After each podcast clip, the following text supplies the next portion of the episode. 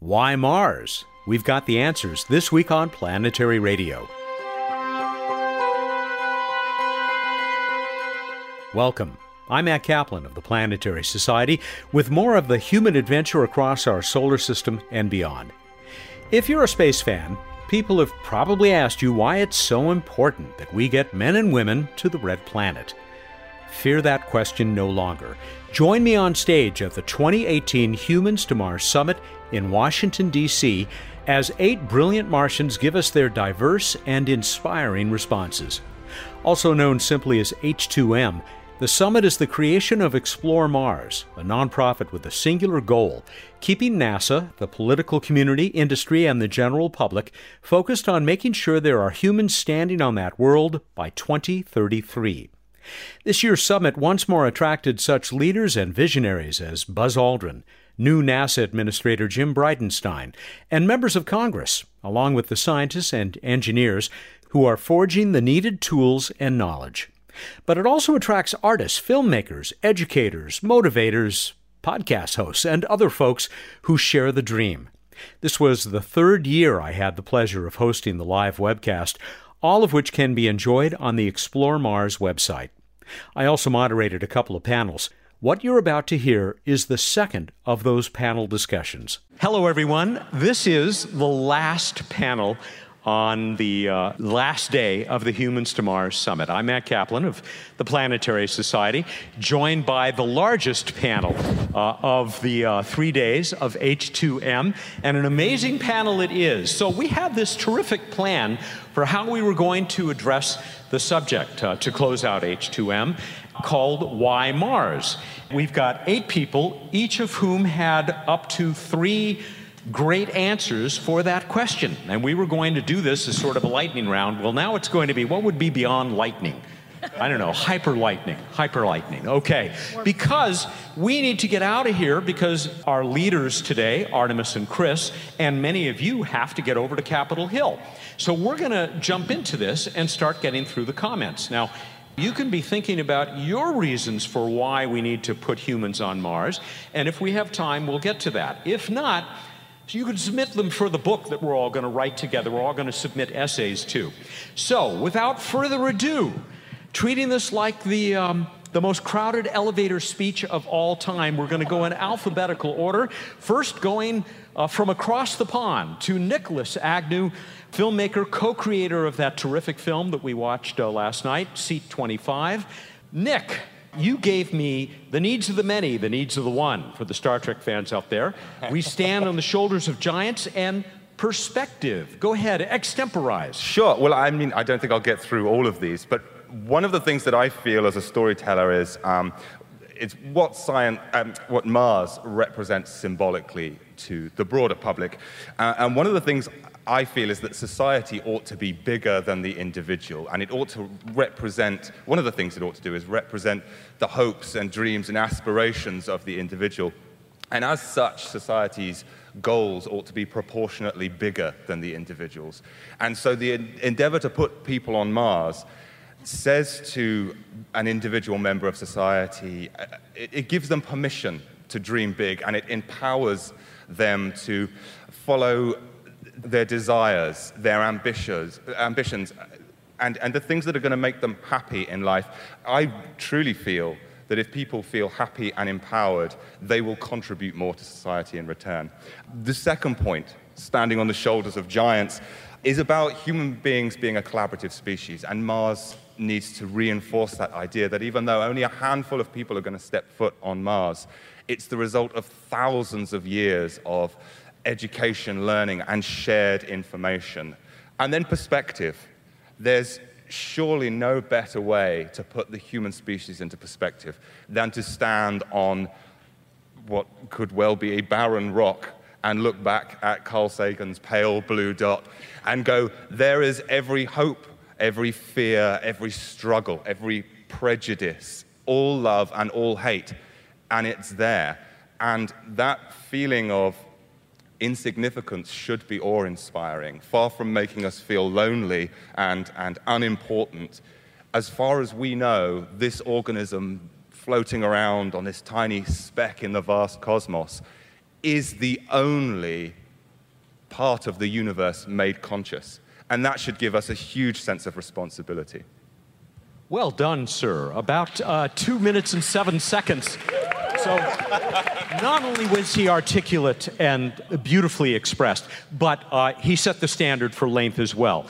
Jeff Bingham, you have been closer to the center of where space exploration really happens, which is right here inside the Beltway for so long. Jeff is a consultant, but was a senatorial chief of staff and the associate administrator for legislative affairs at NASA. Jeff, you gave me Mars. It's not just a good idea, it's the law. and that it's as bipartisan as mom, apple pie, and baseball. And lastly, because we can. Please. Thank you. Delighted to be here. And we can because we've laid the, the foundation.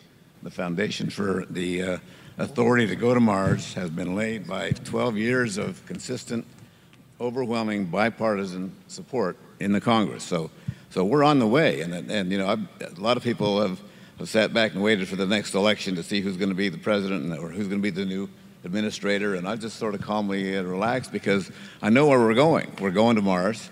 We're going to, we're going to do something at the moon on the way.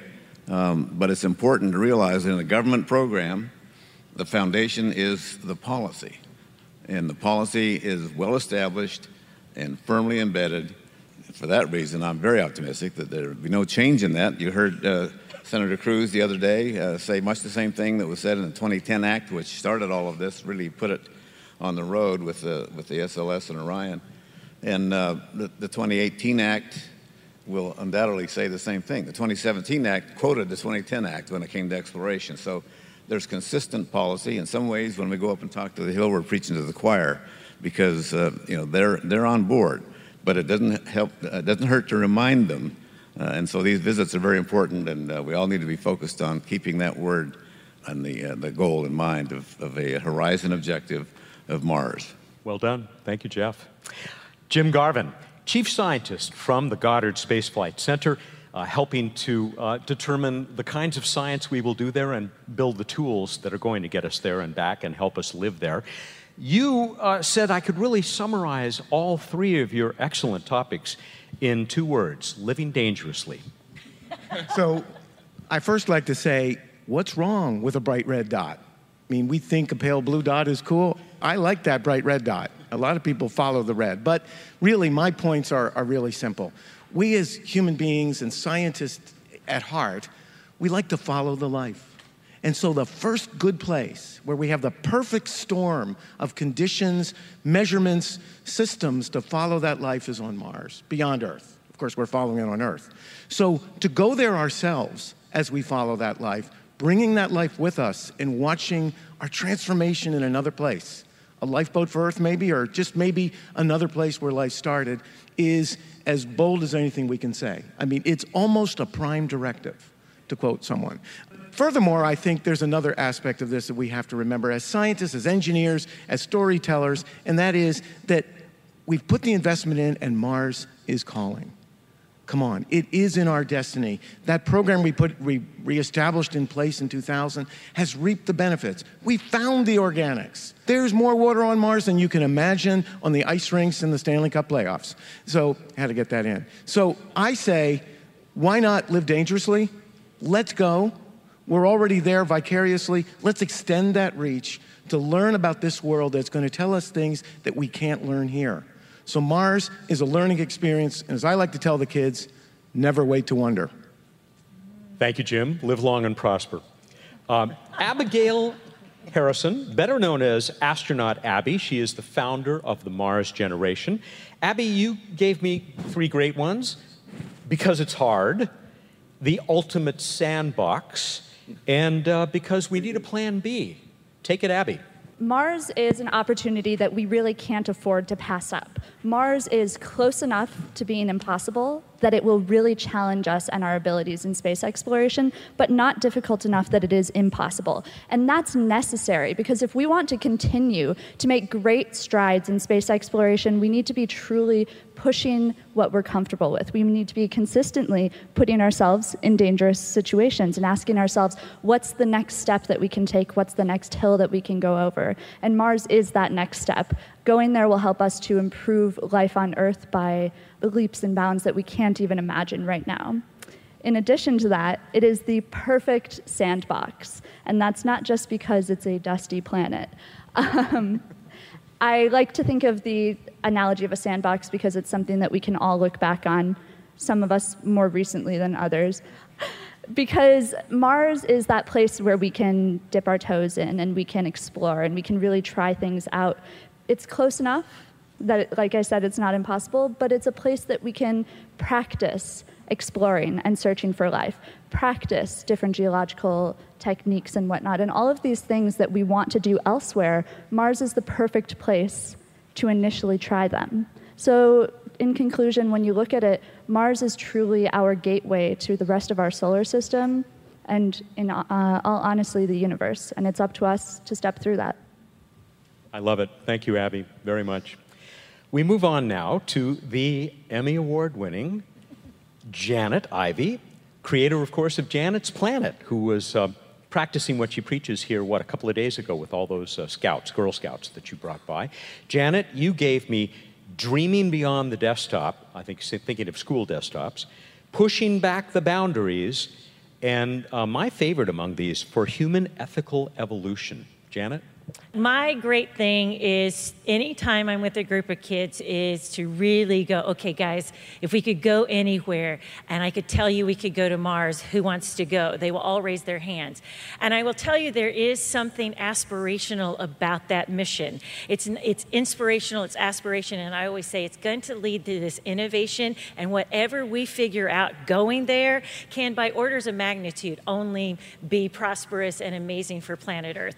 One of the things that I say, and I'll make it personal, it's, uh, you know, I've got a family member right now in hospice and stage four cancer. And so, whatever we figure out a way to create humans from being so bombarded or protected or impervious to radiation, think of how many of your family members we can heal. And so, we'll start kind of having these conversations. So, at the very young, uh, what I mean by dream beyond their desktop, like just like we did on Tuesday with 43 Girl Scouts, myself and the Challenger Center, we led them through this thing of creating Martian, you know, like with Play-Doh and 3D pens. And I will tell you that with eight, nine, 10 year olds, I had them in one room. Challenger Center had our sixth, seventh, and eighth and ninth graders in another room. What they were conceiving of, I would love to kind of like have a round table and have them present their ideas to all of you engineers. And you'd be like, we need to consider this one. So I think we get brilliance, we get genius, and then when they're creating, they're really completely immersed in going, this is a purpose and a plan. Tony Wagner of Harvard says, and I'll say this quickly, it's like we must give our children a, a, permission to play. And in the midst of their play, they may find their passion. And when they find their passion, they may very well find their purpose. And for me, my why Mars is purpose. The other question I'll ask is like, well, what do you think we'll be like when we go to Mars? I will say that it's like 95% of the time, they all agree that we will go and we will be better. I said, better humans? They're like, we'll act better. I said, you'll act better. You will. Why? Well, we've had to collaborate so much. It's like, we'll have to be a team. And I said, but when you talk to folks who've done Mars analogs, they're like, wherever you go, there you are. You're still human. And so it's like, but these kids of, that I'm talking to and are aspiring and dreaming of Mars believe that we will have to evolve as a species in heart spirit, mind, and soul, so that when those first six astronauts step out of that capsule and put their feet on the red planet, all of a sudden there's no race, there's no religion, there's no creed. They have just shared one shared experience. They have just all experienced the same thing. It is a clean slate, a level playing ground, so we must give them Mars, everybody. Wonderful. Thank you, Janet. Please. Listen, if you, if you didn't think uh, there was a good reason for why Mars, you surely are convinced by now. But wait, there's more. Carrie, you're up. Carrie Kukral is a bioengineer ballet dancer and the creator of Raw Science and the Raw Science Film Festival, which I am a thrilled attendee at every year. You gave me because it will be the new Apollo moment, because it has at least almost been inviting us for years, and because existing as a typo civilization is becoming embarrassing. we often hear when when talking about going to Mars, lots of people's responses will be, "Why can't? Why are we putting resources on Mars when we need to fix Earth. When in reality, the Apollo program, there was an Apollo moment, and it was like an adrenaline shot into our technological development for computing and for electronics. In three to four decades after going to the moon, initially we got there without even the power that runs a current cell phone. And now look what how the whole world has changed because of computing and electronic development. Now, as we go to Mars, the new Apollo moment will be biology. It will be, as Janet said, we will have to solve cancer to get to Mars. We will have to understand how to prevent it. We will have to understand how to repair our bodies with biotechnology and nanomedicine. So, going to Mars will be that adrenaline shot for technological development of the human body. And what happens when we do that? Everything becomes cheaper. Essentially, going to Mars will allow uh, all of humanity to be able to live a longer, healthy life. And then, of course, the radio, uh, we, we talked about, it's almost always been inviting us. We've been able to see Mars with the human eye. Uh, once we developed telescopes, we could see channels and ancient um, relics of water. When, when Marconi and Tesla were developing the radio, the first thing that Tesla did when he invented the radio, which many people don't know, is try to communicate with Mars. He felt maybe there was life there and that he would, maybe it was trying to communicate with us. And the signal that he heard, which was a natural um, occurring signal somewhere in the universe, he thought maybe that, that was Mars. So it's there, we can see it, we thought we could hear it, we should go. Uh, the final point about the Kardashev civilizations. Nikolai Kardashev is this amazing scientist who currently heads space research in Russia. And back in the 60s, he was a huge SETI advocate, and he did um, SETI searches with lasers and all sorts of things. And he developed, um, at that time, a, an amazing scale called the Kardashev civilization scale, based on how a, a civilization utilizes energy. And the type zero is only the energy on their planet, and a type one utilizes the sun. And as you go up the scale, it expands to even greater levels of um, commands of space time and matter. So, by going to Mars and utilizing new sources of energy and the sun um, and, and nuclear fusion, fission, we will level up. Thank you, Carrie. It's our time, it's humanity's time. We go now to my next door neighbor here.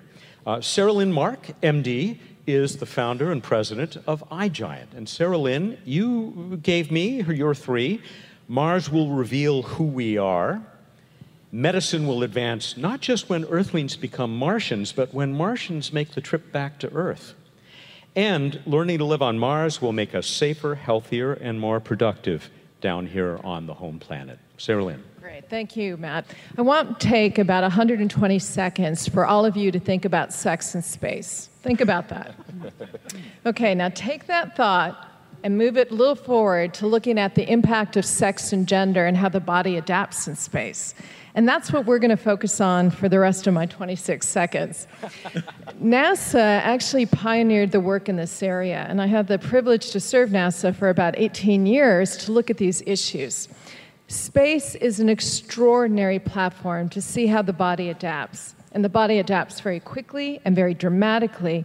And what we learned is that men and women adapt very differently. And those small differences have huge, huge, profound impact. So, going to Mars, and not just going, but living on the planet, will teach us so much. We have to learn how to live healthily, and then we can take these messages back when we are Martians immigrating back to Earth and so, as we heard from some of my fellow Martians here, a lot of the technologies that we will develop will be able to be transferred to us living here on this planet. We heard about many of the issues over the last few days, and I just want to highlight a few of them. When the body adapts in space, every single system adapts. Your brain adapts, your heart adapts, your bones and your muscles and your immune system. And that has profound impact on how we live. And when we go to Mars, every system's going to change, but we will learn to deal with it, to keep our Martians healthy. And just imagine taking those lessons back to Earth so that all of us who remain here, although I think my fellow Martians and I will be back on the planet, we have so much we can learn, and I think Mars is just a perfect venue for it. You are isolated, you just can't pop in a plane and come back to your old home. So we have to learn how to take care of everybody. And I think it also democratizes the planet for us because we'll all be at risk and we will all have to take care of each other. And it doesn't matter what age or race or sex or gender. In fact, we heard this morning diversity is what counts. So I'm not talking about who's better, faster, smarter. We're talking about human beings going to a new planet and bringing what we can to that planet and taking it back to our old home. I want to take this group on the road uh, because I, I cannot imagine a better group of folks to explain from all of the different disciplines that you represent why Mars. We finish now with the woman who is as responsible as anyone else for uh, the opportunity we've all had over the last three days.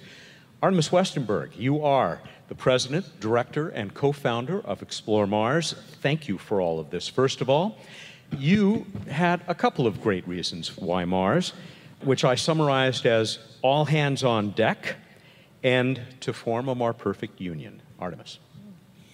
Why Mars? Well, it is our nearest and our best chance to establish a better society. Because if we're on Mars with this small, small group at first, then it will make no difference what your background is. Did you come from a rich family or a or a very poor family, it will make no difference on Mars. What's your gender? Again, immaterial. Skin color? Totally immaterial. What type of job you're doing on Mars? Also immaterial. Why? Every task, however menial, will be important in making us all as a group survive and thrive on Mars. And what's so nice about Mars, it's far away at least 56 million kilometers, but most of the time much further. That means that if on Earth they start screaming at us because we are, you know, establishing this new society with our own rules, they can scream all they want. One, it will take a while before we hear them, but even if we hear them, we can choose not to reply. Because what can they do? Even if we would return to Earth, do you honestly think that the 9 billion other Earthlings will prevent you from letting us re enter? We will be the heroes. So it is our chance to start a new society, and I think we should. Thank you, Artemis. Lovely finish for at least hearing this portion. But by my count, you've all done so incredibly well. We may have about five minutes left. So, if anyone has anything to add, or if any of you in the audience, and we may only be able to take two or three of you, want to add your reason why Mars, then please step up to the microphone now. Let me ask you, first of all, after all of those passionate statements, how many of you would go? We're already there. Okay, not surprising that's unanimous. All right. Anybody out there in the audience? Okay. Do any of you have anything that you want to add? I would love to jump in Abby? and add something. Uh, so I would build off of what I've heard from my fellow panelists so far and take it one step further by saying not only are we going to Mars right now for ourselves and for the things that it will do for Earth, but that we owe it to the next generation to do this. So that the people who aren't even yet born can have these same ideals that we've been talking about today and that that can be their reality. Uh, I think we can all agree that that's something that we'd like to see happen. We've heard it here in different ways. Mars is its own microbial universe, perhaps. And if we could figure that one out, however we do, women and men there, labs, samples, all the stuff we want to do, that learning moment, realizing we're not alone, or weren't alone, second Genesis, whatever you like, will be as transformative as all the other things we're saying. It will be a new society, and not just in the Kennedy sense of the word. So I think that's another reason why that destination right now, amidst the many wonderful ones, is so compelling. Sir, in the audience. Yes, I once was invited to give a speech on Mars, and I talked about what I called species ending events, like a nuclear war, a big comet hit, things like that. If we're not on another planet, Shakespeare, our music, our culture, our humanity, our literature, it's all gone. Do you remember that movie Forbidden Planet when Walter Pidgeon there with the Krell? And he, he, he knew it was a great civilization and he understood parts of it, but not too much. And some other race or, or beings come and they find a burned out world and they said, what, what leave that place. It, that we have we have to be on another planet to ensure the survival of our species. Watch out for those monsters from the id. Uh, Abby, you kind of had addressed this, saying we need to be a, a multi-planet species, but that sounds like bringing along everything we've learned, all of our gathered knowledge as well, the Encyclopedia Galactica, or the Hitchhiker's Guide, if you will. Absolutely. Hi, we'll go right over here. Yes, sir. Yeah, hi, Kirby Rennie at Johns Hopkins University. Um, one thing that I don't think is talked about a lot is that I, Mars needs to experience what it's like to have humans on it. Maybe I'm anthropomorphizing Mars a bit there, um, but this speaks to how, uh, no matter what, how good virtual reality gets, that is simply sensory input into our brains, nothing will ever replace the act of going somewhere and having that place receive us. I don't know that there's much of a response to that, but I've never heard that point articulated, and that's something that motivates me. Any comments, panels? Just say here, here. Saralyn? I think it's a very important comment. And I think, one, it's the planetary protection. We need to protect that planet and hopefully honor it and take care of it. Sometimes I think all of us get very upset and concerned when Mother Nature is injured by what we do. And so I hope we take the lessons that we've learned here and we do better and we provide an opportunity for future generations to be able to survive and thrive and honoring the planet that we're going to. Anyone else in our last I just like I just like to say and, and, to embellish wonderful comments by Saralyn. So think of what Alfred uh, Russel Wallace said about the island species problem. Mars is an island in our universe, in our solar system, and really we need to take care of it because if there is that microbial world or whatever it is, it's calling us, but we also have to protect it and respect it because we'll learn from it, as, as Abby and others said. So I agree with you. It's great to be there. And I would just submit also, we already are there. So in some sense, what you said, we've, we've, uh, we haven't reconciled it, but we have, we have gone. Last question. You have 24 seconds, sir. Go. Wow. Okay. My name's Bruce Costa. I'm the least qualified person to be here this week. Um, and something's been driving me nuts for years. Uh, if this was an NFL event, we wouldn't be here. We'd need a stadium, a billion dollar facility, it would be sold out. People want to pay through the nose to watch millionaires in tights give each other brain damage. I mean, I'm just a Star Trek fan, and I can't believe the privilege it's felt like to be here this week among you and these brilliant leaders of our species. What are people getting, and is it our fault? And is it really just a poor communication effort on our part? Because let me run with that. I don't get First it. of all, there's nothing. Uh, there is no such thing as just a Star Trek fan. Thank you for being here. Janet. So, to your point, and I experienced this last year uh, doing a lot of eclipse evangelism. It is time for all of us to take it on very personally, and you heard some of the social media stuff. We must be science's best advocates. And it was really neat in my home uh, city of Nashville. I could, one day I was getting gas, somebody recognized me from some of the things I was doing on television locally there, and they're like, come in, we've got some questions about the eclipse. So I go in and I'm literally holding court talking about the eclipse in a Circle K when we start to have conversations and it starts to be at the dinner table or at breakfast or brunch and we're going oh my gosh did you hear the latest about mars? And so yes, I do believe that it's like your being here is very important because you can now go and talk about it and hopefully you'll share it. I agree that I wish that it were like, you know, the Super Bowl of, you know, of events and everything. But I think every time that we have this conversation and we continue to talk about it, share it, tweet it, it's really on our shoulders to be Mars's best advocate and to go out there and be ambassadors for that, for that planet we will one day inhabit. I wish we had another hour for this, but we are out of time. Can she just 30 oh, seconds? You want to? Yes. Artemis, if it's okay with you, we'll take one more. She's the one who's got to go somewhere. Hi, please, go ahead. Thank you. My name is Nancy uh, Wolfson, and I am a researcher for uh, humans and social factors for space colonization. First of all, thank you so much for being here. I appreciate that all of you are from different fields of expertise, so I think that that's a very important step.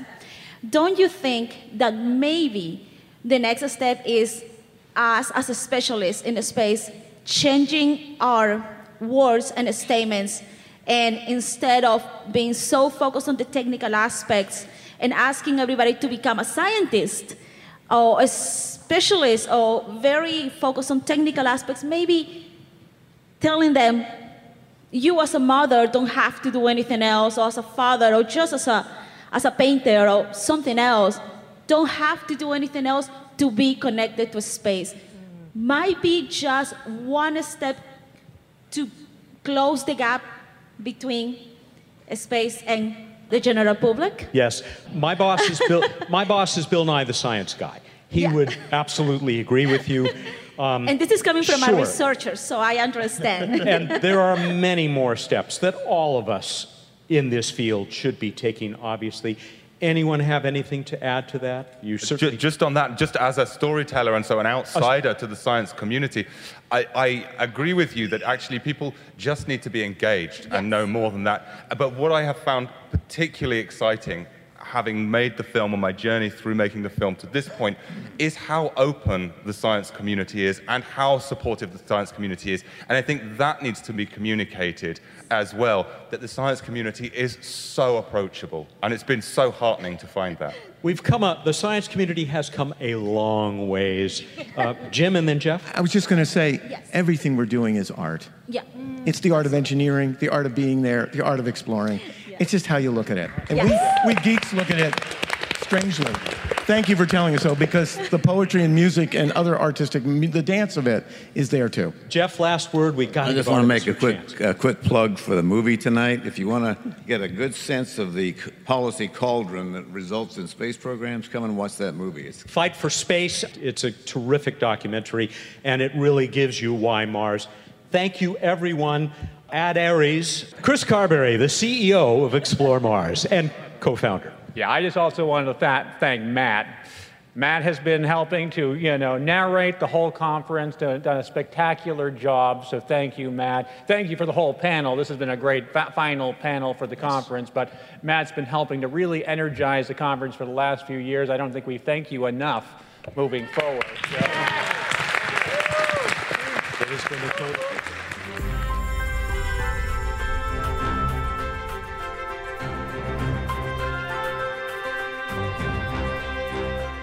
Time for What's Up on Planetary Radio. Bruce Betts is the chief scientist for the Planetary Society. He is here to talk to us once again about the night sky, and uh, we can go straight into it. I should have warned you, it might be a sort of an abbreviated version this time. Okay, let's go really fast. We've got Venus, Jupiter, Saturn, and Mars up in the sky. Boom! All right, I'll slow it down a little bit. Venus in the evening, low in the west. Uh, well, not that low right now, looking super bright. Uh, if you pick this up right after it comes out, you can see the moon near Venus on the 17th. Venus will be moving towards Gemini, or appearing to be moving towards the Gemini twins, Castor and Pollux. As it does so on the 27th of May, there'll be a nice line between the bright star Procyon and then Venus right in the middle, and then Capella over another bright star over on the right, Castor and Pollux up above. We got Jupiter over in the east in the early evening, looking also very, very bright, and coming up in the middle of the night, Saturn followed by Mars. We move on to this week in space history. It was 2010 that the IKAROS spacecraft was launched, along with Akatsuki towards Venus, and IKAROS became the first successful solar sailing mission launched by the Japanese. Yeah, very innovative. Uh, pretty, pretty cool spacecraft. We move on to in just trying to help out. Thank you. Going a little bit of a different direction than usual. In Harry Potter and the Order of the Phoenix, Harry is said to have seen Venus sometime soon after 11 p.m. But that is impossible because we can never see Venus during the middle hours of the night because it's uh, it's closer to the sun than we are. Just thought you'd want to know. I should have caught that because my daughters mostly read those books out loud to uh, their mom and me. That one escaped me. I will have to point it out to them, and they may never speak to me again. And don't take the answer, it's just magic. Indeed. All right, we move on to the trivia contest. I asked you what star is most commonly referred to as the demon star. How'd we do, Matt? Wow, we really recovered uh, in terms of entries this time around. Lots and lots of uh, you got into the contest this time. We got an entry chosen by random.org from Elijah Marshall in Leeton, Australia, who was complaining just a couple of months ago, why don't we ever have winners from Australia? Well, first of all, I told him we we have, and now we have another. I think he says Algol is usually referred to as the demon star. It translates as Arabic for head of the ghoul or ogre. Is he correct? That is correct. Good on you, Elijah. Did people talk about why it's called the Demon Star? No, please go ahead. some of them did, but I just love hearing it from you. Oh, because of its variable nature. It goes up and down in brightness by a factor of three. So it's usually three times brighter. it, it dips in brightness about, not about, it dips in brightness every 2.86 days. And it is an eclipsing binary. It's actually two stars. We're looking at it edge on, and when the dimmer one gets in front of the brighter star, it actually dips in the whole system, as seen from Earth, dips in brightness by a factor of three. Pretty cool stuff. Um, we have also this from Alex Lee in Athens, Georgia. He says about the demon star, it's in the constellation Perseus, one you've uh, been talking about quite a bit lately. Uh, the constellation is supposed to represent Perseus holding Medusa's severed head with Algol as Medusa's eye. So it's still in keeping with that uh, demonic theme. Finally, from uh, several people, including uh, Gabriel Eggers and uh, Craig, Craig Baylog, uh, they said sharing the same etymology as Al Ghul, that is, head of the Ghoul, Ra's al Ghul is a popular foe of Batman from the DC Comics universe. It's true. Liam Neeson played him. well, then I am scared. Be afraid. Be very afraid because I am looking for you. I hear he's got a certain skill set. As uh, never mind. Go ahead. Release the Kraken and move on. So Elijah Marshall won himself a planetary radio T-shirt it's uh, pretty cool. You can check it out at chopshopstore.com in the Planetary Society store, and a 200 point itelescope.net account from that worldwide network of nonprofit telescopes. Uh, 200 points worth a couple hundred bucks. He can donate that too to a school or some other nonprofit organization that might be able to make use of it. And that's what we're going to have for the winner of the next contest that Bruce is about to uh, tell us about. Who was the first person to orbit the moon alone in his spacecraft? Go to planetary.org slash radio contest. You guys should be able to get this one, right? You'll need to get it and get it to us by Wednesday, the 23rd of May at 8 a.m. Pacific time. Win yourself that uh, shirt and 200 point itelescope.net account. We're done. All right, everybody, go out there, look up the night sky, and think about your favorite inflatable planet. Thank you and good night. you know, the problem with inflatable planets is uh, coming up with a patch when they spring a leak. That's Bruce Betts. He's the chief scientist of the Planetary Society who's uh, dying to tell me as soon as we're done here that there really is no such thing as a. Anyway, he joins us every week here for What's Up. If I missed you at H2M, I hope to see you at the International Space Development Conference in Los Angeles, May 24 to 27. Information is at nss.org. Planetary Radio is produced by the Planetary Society in Pasadena, California, and is made possible by its Martian members. Mary Liz Bender is our associate producer. Josh Doyle composed our theme, which was arranged and performed by Peter Schlosser. I'm Matt Kaplan Ad astra.